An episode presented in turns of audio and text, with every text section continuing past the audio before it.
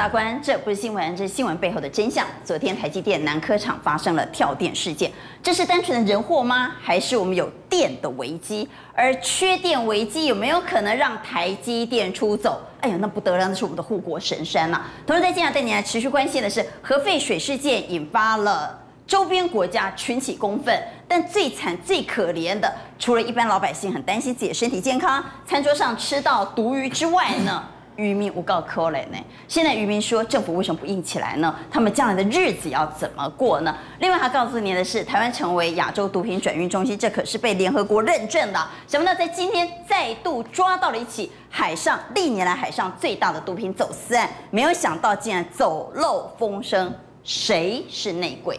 刚才介绍来节目现场的来宾，邀请到 核能流言终结者创办人黄世修，大家好。而且呢，海军退役上校黄忠辉舰长，大家晚安。而且呢，前雄三飞弹总工程师张成，大家好。以及前民进党立委郭正亮，大家好。资深媒体人邱明玉，大家好。而且呢，前刑事警官高仁和，法官好，大家好。节目一开始，刚刚带您来关心的是我们的护国神山台积电南科厂昨天被跳电。 结果短短的几个小时呢，损失了十亿。进一步次长说：“哎呀，不要每一次跳电就说是缺电。那跳电如果不是因为缺电，是因为什么呢？我们等会要来做讨论。但是这个时候就有厂商开骂了，说南科啊，每五天就降压一次，因为昨天的跳电呢，造成了很多厂商他们的电被降压。当然，不止台积电有损失，其他厂商也有损失。” 这时候呢，其他厂商就开始开骂了。他说：“南科的电真糟糕啊，每五天要降压一次，供电品质差。”厂商说：“南科的供电品质只有一个字可以形容，叫做烂。”好，我们回来谈这一次跳电事件到底怎么回事。呃，话说啦，就是那个启基南科二厂，他要这个开这个新工程嘛，他就挖这个地下电缆啊，哈。那现在的这个事故，目前为止检讨的原因是说，是不是台电当初给他的这个图资啊，这资讯有落差？哈，那还有就是、哦、他按图施工，问题是这个图案是错的，对，他就挖到了嘛。没错啊，那还有一个原因可能是说，是不是在试挖，试挖的这个力道过大？ 好啊，所以把这个地下电缆给挖断了哈。好，不管怎么样啦，你地下如果施挖力道过大，那是启基的错；那如果图资有问题，那是台电的问题啦。哈、啊，那现在当然这个还在厘清当中嘛。那问题是你这个地下电缆一断，哇，那台积电十亿就蒸发掉了耶。目前传出是这样啦。哈、啊，那你除了这个台积电之外呢，你还包括影响有哪些？我们今天看到有群创、联电、启基、彩晶、南茂跟康宁，好，这些厂商都受到影响。当然，大家备受关注的还是台。 台积电啊，哈，台积电现在是传出说，你至少有三万个这个晶片可能是报废哈，那蒸发十亿元。那最主要它是两个啦，十四厂是生生产两个东西，一个是四十、嗯、对四十米到四十五奈米啦，嗯、那这个呢是包括你像 Sony 啦、豪威啦、安森美啦，这个影像的感测器啦，或是有一些影像的讯号处理器哈，都靠这个四十到四十五奈米。那更更大家觉得雪上加霜的是六十五奈米，六十五奈米通常用在哪里？就是车用晶片嘛，片对不对？嗯、现在全球车用晶片都在一片这个缺当中，你是不是影响到所有的供应链？哇，那这个雪上加霜是非常的严重哈。嗯、好，那现在呢，就是说你这个事情发生之后呢，哈，那当然呃有有些厂商就开始出来爆料啦，就说啊，那你都是因为台积电出事，你们才关心财报。事实上啊，这个南科哈、哦，这个供电就送你一个字，就是烂。 到底有多烂？那这个业者就爆料说，它的供电品质啊，哈，这五天就压降降压一次，哈，一季就曾经降压十八次，哈，这很恐怖哎、欸。对，这很恐怖啊！就因为像台积电就讲说，它一分钟都不能缺电啊，结果你还降压，就给人家这个爆料降压这么多次。台积电会说，我降压并没有让你没电用啊。对，厂商就说，你降压之后。 我们的电可能不足哦，就稀释掉嘛。所以台电就说，那你不足，你自己准备不断电系统。不断电系统跟台电的供电怎么会一样呢？对，因为那个厂商就有说嘛，你停电就像心脏，心脏的这种主动脉的阻塞，嗯、那你这种不断电系统，你顶多就像微血管的这种血流是有限，它其实供电还是不稳定啦，哈，这是第一个。那当然，今天台电也有话要说了，他说没啦，哪有那个什么一季十八次没一下贼啦？他说到目前为止哈，我们只有降压过三次啦，那一次是。那个小动物啊去误触啊哈啊一次啊，第二个是厂第二次是厂商自己设备烂啊啊，第三个就是今天就昨天这一次啦哈。他说其实没有那么多次，但是无论如何啦，那今年就三次。他说今年就三次，但是没有没有一季。那人家厂商，但厂商说一季十八次，台积电说没啦我，但是他还是承认他曾经有这个降压的记录，但厂商就跟你讲的不不可以嘛，不可以。那在台电他就跟台电反映，台电就有回他说，那你就自己多准备一些这个不断电的系统啊，好，你就要自己准备啊，厂商就 keep up 就跳起来了。这件事呢，如果我们认真做柯南办一下案，我们就会知道谁说谎。嗯，如果只是跳那么一次，嗯。那厂商不会去跟台电反映，嗯，台电不会跟他说你准备不断电系统，因为姑姑在几拜干嘛准备不断电系统？啊、要准备不断电系统就表示经常减压嘛，你经常降压，台电才会说啊不，你准备解不断电系统，那是哈弄呗，是不小心小动物，那这种事不会常常发生，可能也永远不会再发生第二次，嗯、台电就不会告诉厂商说来，请你们认真准备不断电系统，所以到底谁说谎很容易办案啦？嗯、但我们回到台积电，我们的护国神山，我们当然希望我们的护国神山留在台湾。问题是现在有越来越多的专家，甚至连张忠谋自己都说，电的危机有可能是台积电未来出走的关键。张忠谋讲这个话是二零一五年哦，马英九去看台积电，是，那他就讲了这个话啊。那因为台积电二零一九年，它现在用电量是全台湾的四点九趴了。四点九趴，二零一九年啊，啊，二零一九年它用电那个那个伯恩斯坦证券有去评估了，四点九趴的用电量啊，嗯，大概它年缴的电费是三百二十九亿，三百二十九亿，我想公子的数据有你品乓起来哦。啊，跟二零一九年台积电就开始买那个 E U V 啊，就是极紫外光那个光刻机啊，那一年艾斯摩尔做了二十六台，台积电买了十九台。啊啊，哎，结果二十六台我们就买十九台，十九台都是台积电啊，那就知道我们台积电的制程有多领先了啊！它这是梦幻技术哎，它就是要往五奈米、三奈米、二奈米来发展嘛啊！问题是啥？你只要到五奈米，那制程的用电就是现有的一点四八倍啊，一点四八倍。所以你如果五奈米制程做好了哈啊。那有人就估计了，五奈米那个制程，台积电的用电量大概就相当于七十二万千瓦。七十二万千瓦是什么概念？我没概念。那你东台湾、台东加花莲全部加加，无加五十万呐。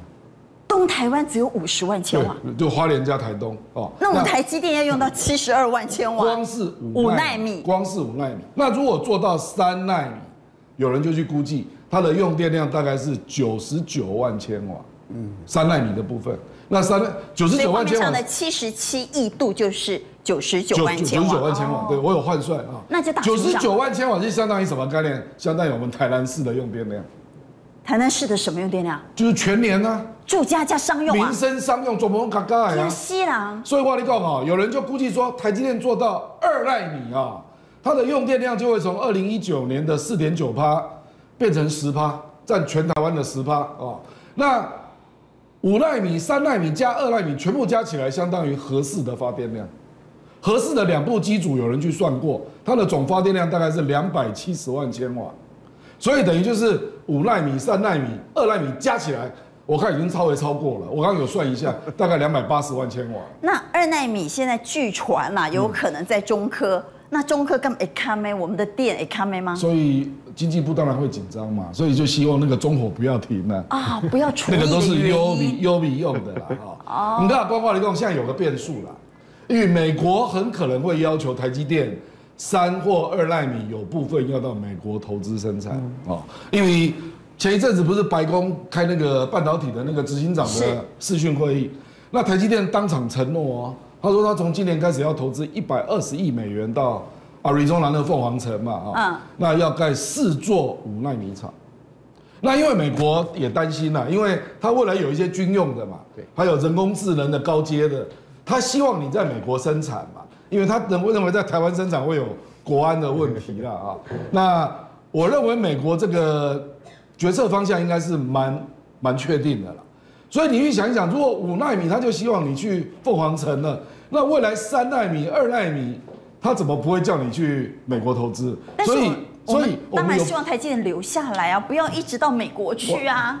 没懂的啦，我跟你讲哦，半导体设备在人家手里啦。啊，艾斯摩尔也是听美国的话啦。生产流程的软体也是美国主导啦，哦，那更何况你的股权有百分之七十几是外资啊，然后再加上台积电的高管有一些是美国人哦，所以我跟你讲，我我是觉得要挡不太容易挡住了哈。你哥，你一点也造成台湾部分的人才要出走。 有人做骨牌效应啊！如果台积电去，台积电周边也要去，人才也跟着要去啊！啊，这个不多啊，因为他如果接触到敏感订单哦，啊，你不在美国生产，他不给你啊，问题在这里啊。那现在再加上缺水、缺电的问题，那台积电恐怕真的会出走，我们恐怕真的留不住台积电。那么回来讲，科学园区照理说电非常非常重要，想不到今今天这样的厂商抱怨说，一季有十八次，平均呢？ 五天有一次被降压，厂商气得跳脚。我不晓得降压代表的是什么意义？降压的背后是缺电吗？降压背后当然是缺电啊，因为其实，在台电他们有一个叫电源不足时期限电办法。啊、那这个限电办法呢，它有好几个措施跟阶段。那什么叫电源不足呢？就是我们的备用容量跟备转容量不够。啊 就就好像我今天哦，游览车、巴士哈，那路上慢慢跑啊，有些车会抛锚啊，对不对？我就要赶快把这个新的车开出去调度。那我公司买一台车，啊，有些东西还是要送原厂保养，没有办法直接开出来。所以呢，有些是备用的，是把那些连原厂保养都算进去；备转的是当天就可以直接上路的那一种。所以我们看这个画面上哈，这个目前我们的备用容量已经跌破百分之十五。 跌破百分之十五，我们法定的值是百分之十五，为什么呢？因为我们的核一已经进入了除役程序，核二的一号机在前阵子也已经停机了，所以未来我们刚听到我们的护国神山台积电，如果如果要扩厂，我们用电需求会越来越多，但是我们的供应的部分会越来越少，因为核电要退役了，火力发电一些老旧机组也要退役了。那以前根据经验，我们的备用容量如果是维持在十五趴以下，那 当天能够用的备转，可能这只有百分之不到百分之十，甚至只不到百分之五。所以，我们回想一下呢，在二零一五年跟一六年的那个时期，那个时候夏天每一天我们都是在红灯边缘打转。什么叫红灯？备转只有三趴，就是你那个缓冲空间只有三趴。好，包括比如像是那个八一五大停电的那个时候，当时我们备转只有三趴。 啊，大潭六部机跳掉一次就扣十趴，就变负的，所以就全台大崩溃，全面大跳电。好，那世修我问一下哈，那降压就可以解决这个问题吗？不然为什么台电平民降压？那降压到底是什么？降压这件事情哦，大家回想一下国中哦，学过那个电磁学 ，P 等于 I V。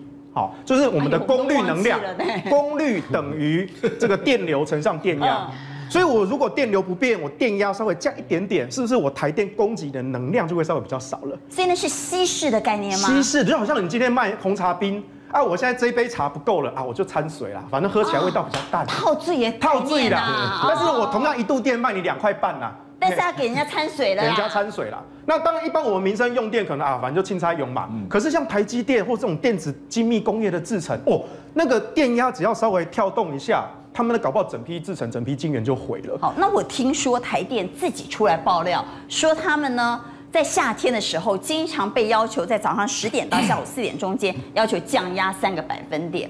那这件事被踢爆之后，当然就有记者去问台电说：“降压三趴，这是不是就两丢了？”台电的回答是这样，台电说：“不会呀、啊，如果两百二降压三趴，不过降到两百一十几嘛，哈。那如果是一百一的电，一百一十伏特降压三趴，那都还有一百零零几啦，七啊零五零五左右啊。” 所以台电的回答是说不要紧，但我听到同一个事件，记者去问厂商，厂商却说很严重，为什么？因为我们一般的家电其实好像就轻差用比较粗一点嘛。可是我刚刚说了，真正那些精密的电子业，他们的电压要求，他们只要一个 peak， 可能只要不到一秒钟，那一批晶圆就毁了，就是十亿元就报销了。所以这个案子，我们其实在二零一五年跟二零一六年的时候。 我们就有得到一些内部的情资，台电已经在警戒这件事情。那这个在画面上我们可以看一下，这是二零一六年的时候台电内部员工的爆料。好，我们来看他怎么说呢？他就说这几天常常用户打电话反映电压低，其实一般民生用户也会有感受哦。听说如果你家里是变频的，比如说变频电冰箱、变频冷气，其实它的降压也会有影响，尤其是。 两百二、三百八的用户抱怨电压只有三百六，我们也不能回答降压运转，我们只能说负载太重，他不敢说实话就对了，请用户忍耐吧。请问有比较好的说法能够让用户信服吗？到底要怎么供北菜？供西马橄榄嘎这嘞，意思是安内嘛？所以你知道台电员工真的很可怜呐，因为政府的这个能源政策，那他们在基层去做配电，去做维护的时候，他每跟厂商，厂商都跟他们抱怨啊，啊你们供的电品质干呢？人家厂商据说有一些精密仪器哦，如果你降压，你不要说三趴哦。 其实你稍微一点点降压，他们就会发出警示声。再降到三趴，有可能它的 U P S 就会说要启动哦。因为台电原本的供电，它的那个电压的误差值大概就有五趴，五趴内是正常的这个震荡。啊、那一般的这些电子业工厂，他们会有一些设备去稳压，五趴内还是可以的。但是呢，如果这种电源不足时期的降压要再降三趴，等于是它是八趴的起伏，那可能就会超出那个稳压设备的能力。哦、所以这是为什么那个时候这些台电基层员在二零一六年的时候，他们内部就抱怨了。 啊，不敢跟媒体讲。虽然单一事件的跳电不等于缺电，但如果厂商说每五天要降压一次，频繁降压的背后恐怕就跟缺电息息相关了。这件事呢，我们的政府一定要说老实话。好，紧接着带您来关心的是陶德拜登的马吉来台湾了。这件事当然惹怒了对岸，所以中国就宣布。 未来六天呢、啊，要在台海南澎列岛做实弹演习。中国的动作这么大，美国当然也要做一点动作。所以罗斯福号航母呢，现在正在路上，好 on the way。美国神盾舰一东一西要来护台。专家说，辽宁号现在正被美国逼向北逃。我们来听马晓光怎么说。 那么，解放军的啊，上述军事啊演训行动啊，它释放的信号就是啊，我们遏制台独啊，遏制台美勾连啊，不是光用嘴说的。好，这次因为陶德中国的实弹军演是在哪些地方啊？ 十三号到十七号有一段，今天是十五号哈，那十五号到二十号又有一段，刚刚好有三天时间，两边就是汕头跟汕尾都同时在演习。那我把这两个演习的地点，我们做个说明，之后来看看这这演习可能在做什么事情哈。第一个，这个是在汕尾这这边演习的，它它是在岸边，啊岸边，它这个是它那个中共所公布的所谓的。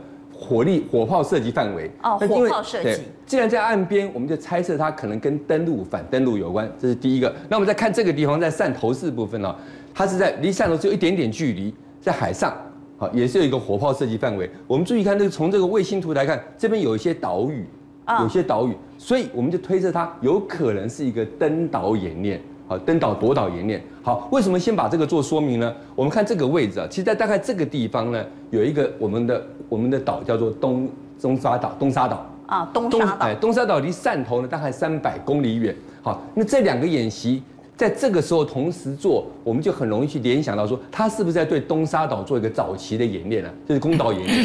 那为什么对东沙岛那么严重呢？因为东沙岛啊，它。 位于我们整个南海里面是四大群岛里面的重要门重重要重要门户，是中共的解放军，尤其是海那个还有海军潜艇要进入巴士海峡最重要的地方，所以我们就猜测它可能是在做这么一个对东沙岛的夺岛演练。好，那这一部分除了这个之外，这是南部南部战区的部分，它东部战区现在也在做个演练哦，也在做演练，也在做演做什么演练呢？我们先讲一下东部战区，尤其这那个七三集团区，它是针对我们台海，就针对我们台湾的，他们做什么？做步兵的演练。 两种演练，第一种演练呢，好，就是现在镜头上看了，第一个呢是我们以前在在受训的时候，入伍受训的时候，有所谓攻击、防御、搜索经验啊，这个是这是这是所谓搜索哈，他们搜索用无人机做战场侦察，然后然后了解整个战场的状况之外呢，他们要在短时间之内，好，他们如果看到有敌军，必须在十秒之内啊把处理掉，好，然后接着就是攻击，他们有两路攻击，要完成什么？他们要要所谓的斩首行动，好，这是他们的演练。他第二个演练是延长到。 夜间的，从白天夜训，从白天一直到晚上，晚上的部分他们要做什么？也要抢救人质。那对，大家看夜间夜间演训里面最重要是什么呢？是要先毁处理到对方的所谓的光源，所以他这是他们夜训里面部分啊。好，所以他们用了很多的设备啊，去突突袭所谓的啊，是光光源好吧？突袭叫做，然后两路人进去，然后得到什么抢救人质的。所以说他们不管南部战区或东部战区，现在都有在做。 军演，这就是刚刚马晓光讲的。那我们也来讲一下美国的动作，罗斯福号正赶来啊！啊，是这样的。好，看讲到罗斯号部分啊，我们把那个整个历史啊，整个过程讲一下。大概在四月三号的时候，啊、那个辽宁舰呢从那个宫古海峡这边出来，然后四月四号美军就公布了这张照片。啊，翘翘的脚看着呃辽宁舰。啊，这张照片我放大一点来看哈。所以当时美军公布了这张照片，据说啦，是很多人认为他是故意在嘲笑辽宁号。好，我们把看这张照片把它放大来看哈，它的解析度是很算是清楚的，包括舰舰舰尾这边有四艘那个歼十五的战机都看得出来。我为什么先把这个拿来讲？那这个是什么？这是舷号。这是舷号，对，辽宁号的十六号的舷号。很清楚啊，这很清楚哦。那是不是代表很近？ 不但近，而且这两艘军舰是同步速度在走，才可以拍成这样。今天如果有一快一慢，拍起来就不会解析，就就不会这就不会这么清楚了。但这个照片还有一个地方很有意思，我一定要讲一下哈。我看这张照片的时候，第一个看到是那个翘脚，你看人家多悠闲，人家翘着脚，放一个 Canon 的照相机就把你拍得一清二楚啊！差点这边摆凤梨酥了，摆着咖啡凤梨酥，它代表什么意思？我。 你三号，我们回到刚刚那张照片，那他我你三号从长江口出来，四号出公国海峡，我三号四号就一直跟着你，好，也就是说美国对美军对于中国辽宁号的整个运作是非常了若指了如指掌。对，我们看一下四月十号的时候，辽宁号就从我们南南方的巴士海峡到三亚港啊，大概十一号到十号到三亚港，我们看这个时候美军有什么动作？首先十二号的时候啊。 啊，空拍空照拍拍到一个照片，就是说美国那个俄俄亥俄级的潜舰啊，疑似在这个区域有出现，代表什么意思？水下的部分，在水下的部分，哦、水下美美军也在监视着辽宁号。另外一个部分就刚刚提到罗斯罗斯福航空母舰啦，罗斯福航空母舰呢，它的航期是这样，它十一号的时候出现在吕呃吕宋岛，就是巴士海峡南端，到了十二号的出了巴士海峡。那我们如果从十号十。 到十十一号、十二号的日子来看，它这一段时间，它事实上在南海有跟辽宁号有相遇的，也就是说，这个整个过程在海上啊，海上美军是把辽宁号看得紧紧的。另外呢，这个这个这个我稍微提一下，四月十二号有一个比较特殊的事情啊，这一天，对对对对对哈，好，在这个同时，哎，四月十二号的时候，美国的罗斯福号也派也在做一个演练。 这个演练特别重要的是有 E P 三十一跟 R C 一三五 W 这两个都是电侦机，在这他在干嘛？他看着你的空军在做什么。也就是说，整个台海的情势，尤其是南中国海的情势，美军是了若指掌的。好，当然不止了若指掌啊，现在整个氛围也非常紧绷。那我们回到军事新闻，除了这两天大家所担心、关心的中共的。 台海南澎列岛的实弹演习之外呢，我们台湾呢最近有个好消息，是我们第一艘万吨级两栖运输舰下水了。这一艘万吨级两栖运输舰的名字叫做玉山舰，这是我们自己的国舰国造。但我们就要来问舰长，这一艘玉山舰厉不厉害啊？这个玉山舰哦，最近从两年前这个公布下下水啊。嗯 我看到媒体很多的溢美的言辞哦，如果我是玉山舰的舰长哦，我会压力非常的大。你们完全把我期待错了，你把我期待错了，因为玉山舰是什么？是两栖运输舰，它很大，一万吨，好大、啊，好大。我们看看什么叫战舰，这叫战舰。成功舰，我以前成功舰它就四千两百吨。 它大概两点五倍重，舰长以前那是成功舰，不是成功舰，对，成功级舰。那你看四千二跟人家一万零六百，不能。如果我们外行，这个一定是它好几倍大。对呀，对不对？这是舰，那你就看它造价，一百五，造价差了一百亿。为什么差一百亿？第一，我们先看它武器，这个武器也有一些武器，这也有一些武器，这当然武器多，但这些武器你都算得出它的价格。 大概贵的熊山一亿，可能现在也降下来了，其实都是几千万，最多这些武器啊、哦，我再给他十亿，就说，因为这个武器的差，给他减十亿，一百四对上四十六，还是差了将近一百亿，差在哪里？我们看下张图。好，到底玉山舰跟成功级舰。接着你看射控装置，这是什么什么东西？一个小小的一个东西，这个是什么啊？这是都是很简单的东西。 所以你是说，我们的玉山舰都装一些看不清楚、听不清楚的东西？看不清楚、听不清楚。你看看它有多少征收系统、武器装备的这些系统，整个的一路下来，电站系统。所以它很大一艘，但是很弱。我说我能不能打架哦？你记住了，如果我们以人来讲，第一个我眼睛视力很好，我可以看到很远。哎，那有点风吹草动，我看到。第二，我耳朵听得非常清楚。 谁一点在那动，有一个人在那里弄个刀，我就听到了，我听得很清楚。然后我脑袋也很清楚，因为我很反应很快，迅速快。哇，你这里一个东西，这个东西哇哇就接到那个小李飞刀就接上了。那我们的见识看不清楚，全部是靠这些东西，这些东西是它最大的差价，最大的价值。那这些东西呢？都没有。哦，听到一点声音，不是很清楚。看了射控雷达，这里有个火炮射控雷达，没有那么精准。如果我们再用这里的像这种的射控雷达哦，我可以看到可能精准到两公尺、三公尺，这里可能三十公尺、二十公尺，就它是一个比较粗糙的啊。我们用人来形容的话，它就是有点近视、重听，然后大概九十岁有点啪嗒啪嗒的这个。 这个脑袋瓜不清楚。我们昨天才下水，你说他是九十岁，看不清楚，耳朵又重听的老人家。重点就是它不是战斗舰，你们把它当成了一个战斗舰，它就是运输舰。如果我们今天拿车来修，十轮大卡车是运输运东西的，啊，可是我们一看那么大，好高兴哦。我们说他应该去做坦克车的事情。 它不是坦克，对。那既然既然它不是坦克，它只是运输，那这样 OK 啦，是不是？哎，接着再一起换下一张。其实它这些所有的东西，你去看哦。我们飞弹快艇原来准备造了一些飞弹快艇，现在取消了。多少钱？四亿。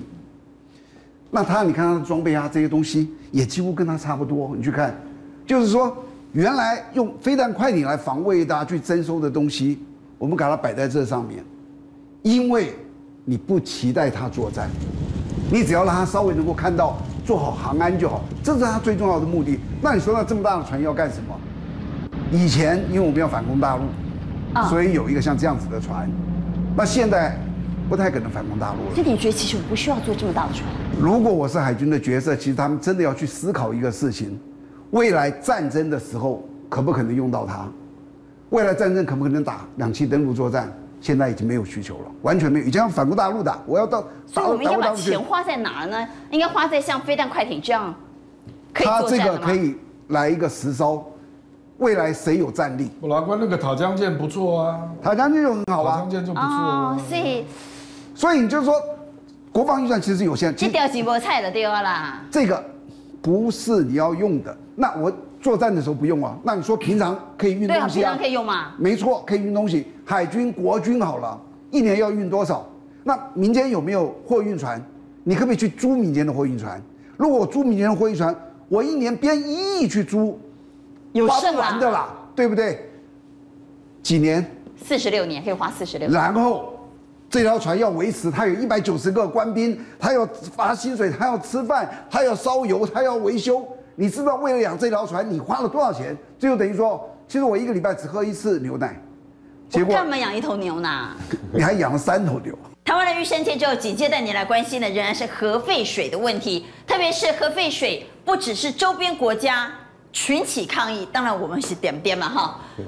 渔会呢，包括一些渔民，他们也觉得苦不堪言呐、啊。秋刀鱼工会就说了，他说他们也要抗议。 到底秋刀鱼工会要抗议什么？我们现在马上为您视讯连线，由于工会理事长雷祖刚，理事长你好。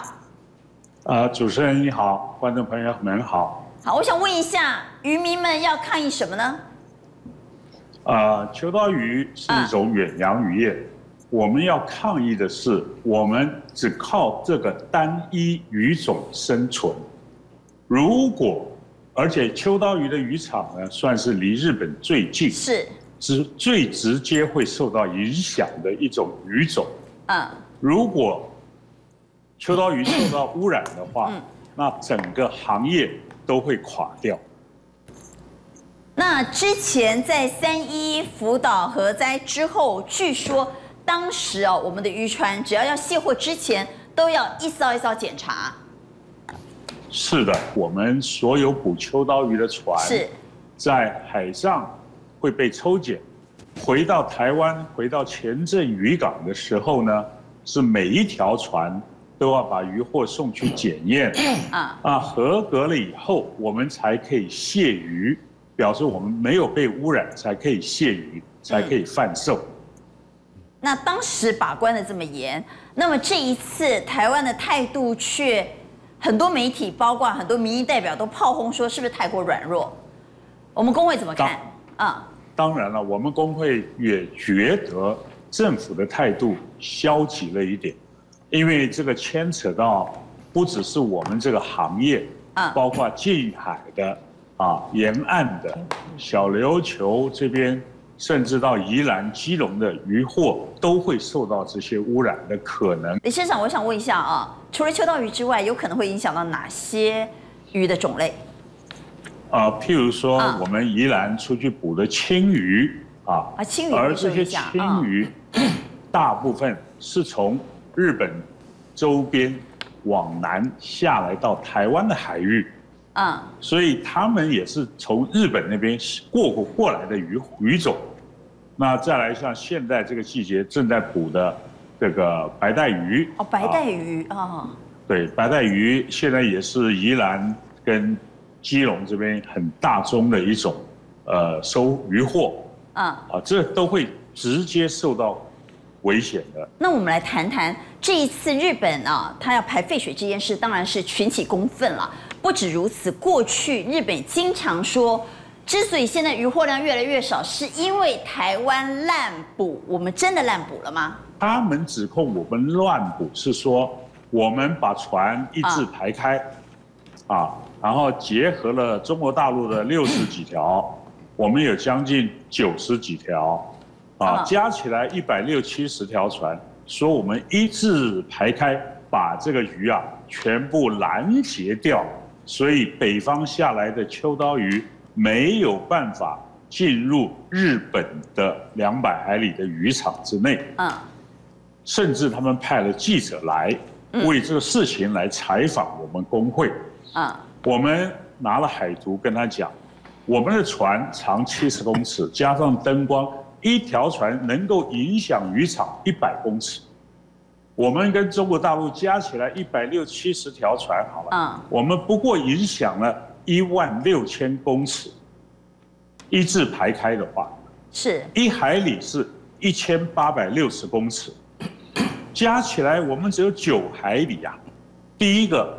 我们捕鱼的地方离日本两百五十海里以外，因为两百海里的水域我们是不可以进去的。啊，我们在整个太平洋上面一字排开站起来，不过九海里，你自己的领海就有两百海里的宽度，可以让鱼经过。我们怎么有可能把你的鱼拦下来呢？ 李先生，会不会是因为哦，对不起，打个岔。李先生，会不会是因为日本后来几乎都抓不到秋刀鱼啊？所以就怪我们。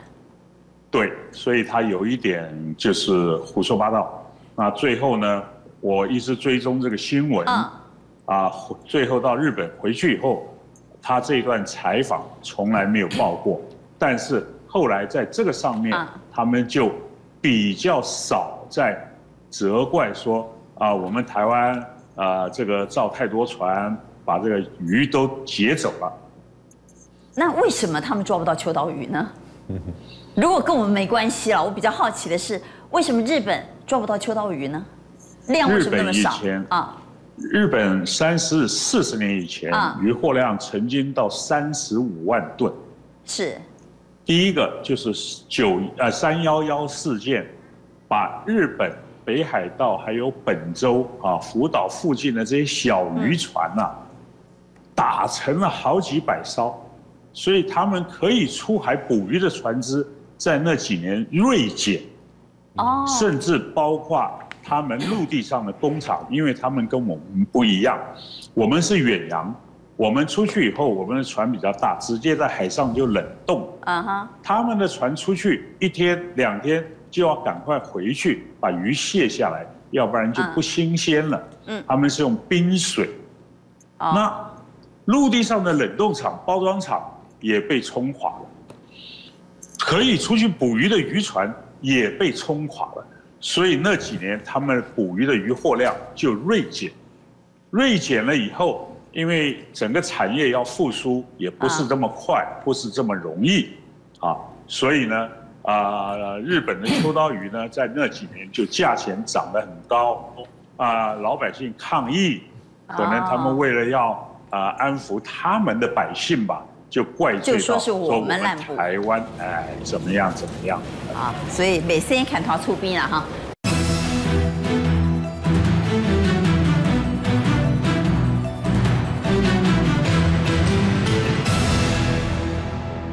了核废水这件事啊，现在谢长廷被骂翻了。很多人说谢长廷不是驻日代表，不是那个马主驻哈，是那个帮助的助，说谢长廷是驻日代表。我们回到新闻来看，为什么大家说他是驻日代表呢？因为谢长廷竟然还帮日本背书说，哎呀。 台湾核电厂也排了核废水呀、啊，你到底是咱们的代表呢，还是日本的代表呢？谢长廷他很多次发言都常第一时间就站到日本立场啊，而且还用错资讯哦，比如说这个核一核二，他做类比嘛，其实这是这个倒菜豆啊，完全两回事。因为一尊中研院有做研究，所以后来那个蜜鲷蜜鲷鱼产生的原因是因为水水温增加，嗯，跟水里面有没有辐射完全无关。 就他把它类比在一起啊，日本这个不是核废水啊，这个叫核灾水啊，它实际上是冷却炉的水外溢。跟核灾水不一样嘛？不一样哦啊！我再举另外一个例子，比如说福岛周边的食品要进来台湾，引起争议嘛，对不对？那谢长廷就在自己的脸书贴一张说，哎，在卖花椰菜啊，日本的那个人家花椰菜都卖光光啊，你福岛花花椰菜这日本也是卖光光啊，你在怕什么？他怎么做 super sales 啊？啊你哎，他要帮日本卖花椰菜。啊，光话你讲。 韩国去告日本，告到 W T O， 人家主要是告水产。你驻日代表连连到底在争什么，你都没搞清楚哎、欸。而且驻日代表应该帮台湾卖台湾的花椰菜，帮台湾欢乐哎，帮台湾卖台湾的蔬果，怎么去帮日本做生意呢？所以就是第一时间他又想要帮他讲点话嘛啊。那、嗯、还有第三个啊，第三个就是冲之鸟，冲之鸟我们琉球的船叫东胜吉十六号。 结果在冲之鸟周边被日本那个把他抓起来嘛，他说你要付一百七十万台币才会放你走，然后那个渔船就说我没有进入十二海里啊，对，他的人不能让他接嘛，结果我们政府啊就派出海巡船跟渔政船，然后军方出了一个军舰啊，在第二线做优比护渔，然然后那个这个谢长廷也是第一时间就跳出来说不能派军舰啊。 因为你派军舰，就是它有美日安保啊，你万一跟美日本干起来，就等于跟美国宣战、啊。那、啊、你讲这干什么呢？还有另外一件事啊、哦，那个时候谢龙介当那个国民党台南市党部的主委，是，结果他在那个国民党的台南市党部盖了一个慰安妇的铜像啊哈，慰、哦 uh huh. 安妇是不是事实？当然台湾有这种事嘛。结果有一个日本人叫藤井哦，藤井实验啊去踢馆。 那是一个民间团体的啊，那那个时候就引起轩然大波啊。第二，谢长廷又第一时间跳出来攻各打五十大板，一共只要破坏台日友谊的事，我都反对。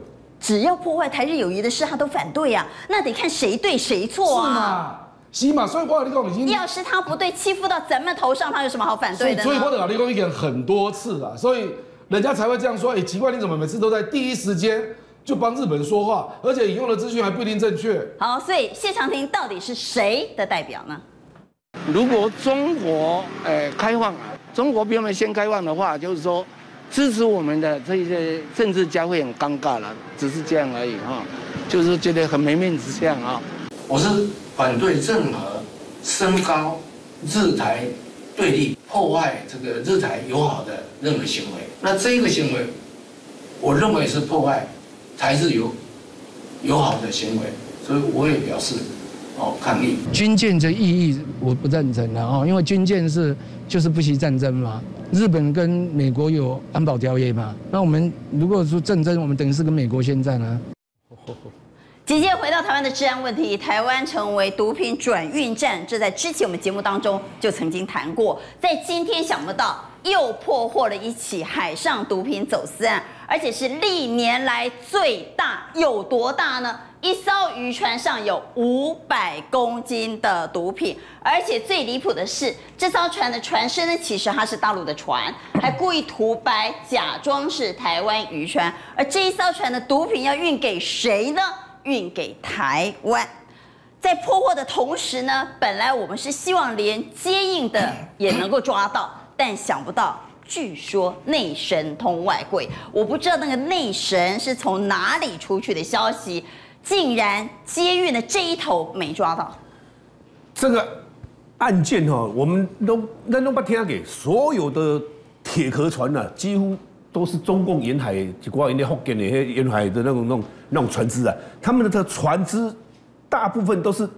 七成黑色或暗色的啊。因为咱台湾的渔船哦，我们台湾也是属于玻璃纤维比较轻，而且玻璃纤维的它的颜色材质是不是颜色是白色的啊？因为这一部不这一艘那个这一次在我们海峡中线啊，被我们海巡署给查获了这一艘中共的这这艘渔船啊，它是刻意的、啊、把它漆成白色。因为你在海当中哦，远远一看到白色的渔船，会以为是我们台湾的渔船呐、啊。可是，但是我要打个岔，为什么要漆成白色？为什么要让这艘船以为是台湾的渔船呢？因为这背后凸显的是我们澎湖安检的漏洞。对，也就是我们安检呢就欠菜，所以呢，我们就告诉对岸说，你只要变成白色的，就不让来检查。所以，因为海上澎湖的安检，你远远看到白色都啊，这让自己的，所以他没有去。每一部渔船去刻意把它给盯住，或者去把它给给查查访。那因为这一艘变造的白色的渔船里面呢，它装有五百公斤的那个毒品啊。那这五百公斤它为什么要从澎湖进来呢？它不不不直接从台湾进来，因为澎湖的安检目前来讲是比较漏洞比较多。为什么？它没有办法去在澎湖的周围去把中共这一艘白色的渔船直接，我想会有一艘白色的渔船，我才会有第二艘啦。一模糊，该逮到好厉害掉嘛？那这些渔船本来这些我们的海巡署人员，本来是被国这边埋伏，等着台湾澎湖就是澎湖的另外一艘渔船去接应方嘛，接应这五百公斤的这些毒品的另外一艘渔船。可是为什么会把消息给走漏了？因为这种消息走漏，啊，关你讲较好听啊，内神通外鬼，往往内鬼通外鬼啊，哎，里面就是鬼啊，那是真的，这种是。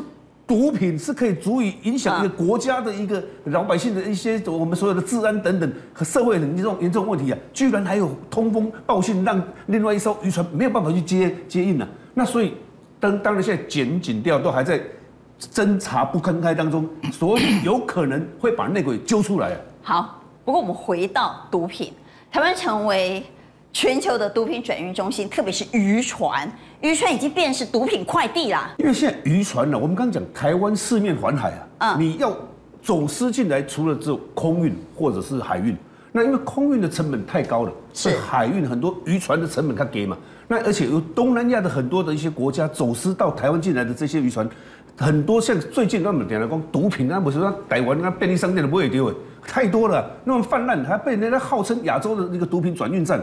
其实，在台湾有一个真正的绰号叫强哥，在屏东，那在前一段时间才被逮捕啊。那这个强哥其实没有人知道他长得什么样啊。你看，我们最近才看到强哥这个照片，被逮捕的时候，他是一个中年大叔。哦，我们现在看到的画面里面有一个，这是当时被破获的时候拍到的。其实之前大家都没有人知道他长什么样，没人知道他长得什么样，而且他行事低调到什么程度呢？他低调到哈，请牵拖，请一般五阿口。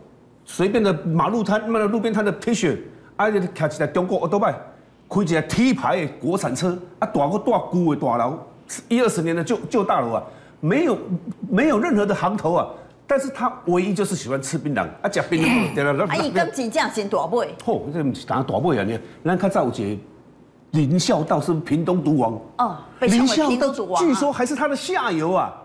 那因为他原本是从事渔温，这个黄大章一起做渔温啊，渔温到那个缅甸的时候啊，透过当地的华侨认识了当地的，我们讲他们当地叫叛军嘛，坤沙将军他们的。啊，坤沙那是金三角的头哎。头啊，这是他的儿子，所以进而接洽了他们讲一条龙，什么叫一条龙？产地制毒，产毒制毒，走私毒品，贩卖毒品，一条龙。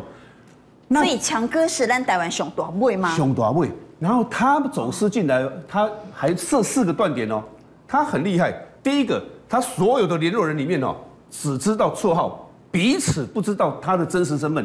假设我叫仁和，但是我不是真的仁和，你知道我的绰号，但是你不知道我真实身份，而且手机联络完之后，手机通通丢掉，换一批新手机，这是第一个。叫偷贼。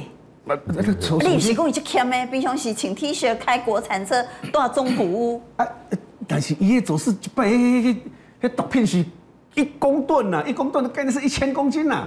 哦，啊，一千公斤，难怪他被称为百亿毒王啊。是啊，他一般渔船可以装到两公两公吨，两吨的概念就是讲，起船啊对到尾，你既然走私被变了变较大条啊，为什么他都只光装一公吨？因为一公吨他要抢一个黄金时间呐、啊。啊，抢滩呐，沙子黄金一来，赶快把货搬掉啊！你如果太慢，被海巡署发现，被其他的检警要发现，可能他都跑不掉，所以他每次都是就是一公吨，他也不贪心。可是这些一公吨进来台湾，这些很可怕，火它的下游太多了、啊。这是第一个断点了。我们刚刚讲，它会第一个是没有让人家真实真实身份知道，第二个是手机的断点嘛，第三个它船只靠近之后，它还跟对方的渔船彼此打灯了、啊，闪五次。 哦，暗号，暗号，你也闪四次，哎，还不是嘞，不是自己人，哎、欸，不是自己人，哦、打了灯之后，啊、哦，甚至于你还要拿出一张他给你的一百块的美金，他美金上面还要做记号，美金的编号几号，你这个船老大要给我看这一张，就是我给你的，黄大山给你的，才是你啊，才在海上交易啊，哎呀，做得这么缜密、啊，很缜密，所以他在。 这一些行事作风里面，他属于是很缜密、很低调的人。哎、啊，你我是干嘛呢？是被这信物哈，一块了喝，那得用个一百块美金嘛，无菜啊。所以他拿一百块美金当辨识的主要信物。辨识的主要信物，哦、所以他走私到现在，我们台湾已经就是检警掉啊，已经跟踪他快半年了。啊、那这次查到他的时候，是查到船老大，然后再一一个一个衍生出来，其实根本就没有人见过他。我们刚刚不是说俩丢这人，他身材瘦小。 他其貌也不是很帅呀、啊，可是讲真的，他头发还微秃啊，别人脖子碎，被人吃到牙齿快掉光光啊！啊，你哥公也是表面上他是养鱼瘟的嘛？表面上是养养鱼瘟大叔小帽竟然是百亿身价的毒品毒枭啊！是我们全台湾最大的一个毒枭啊！不也是安诺利亚的？他竟然设了那么多断点。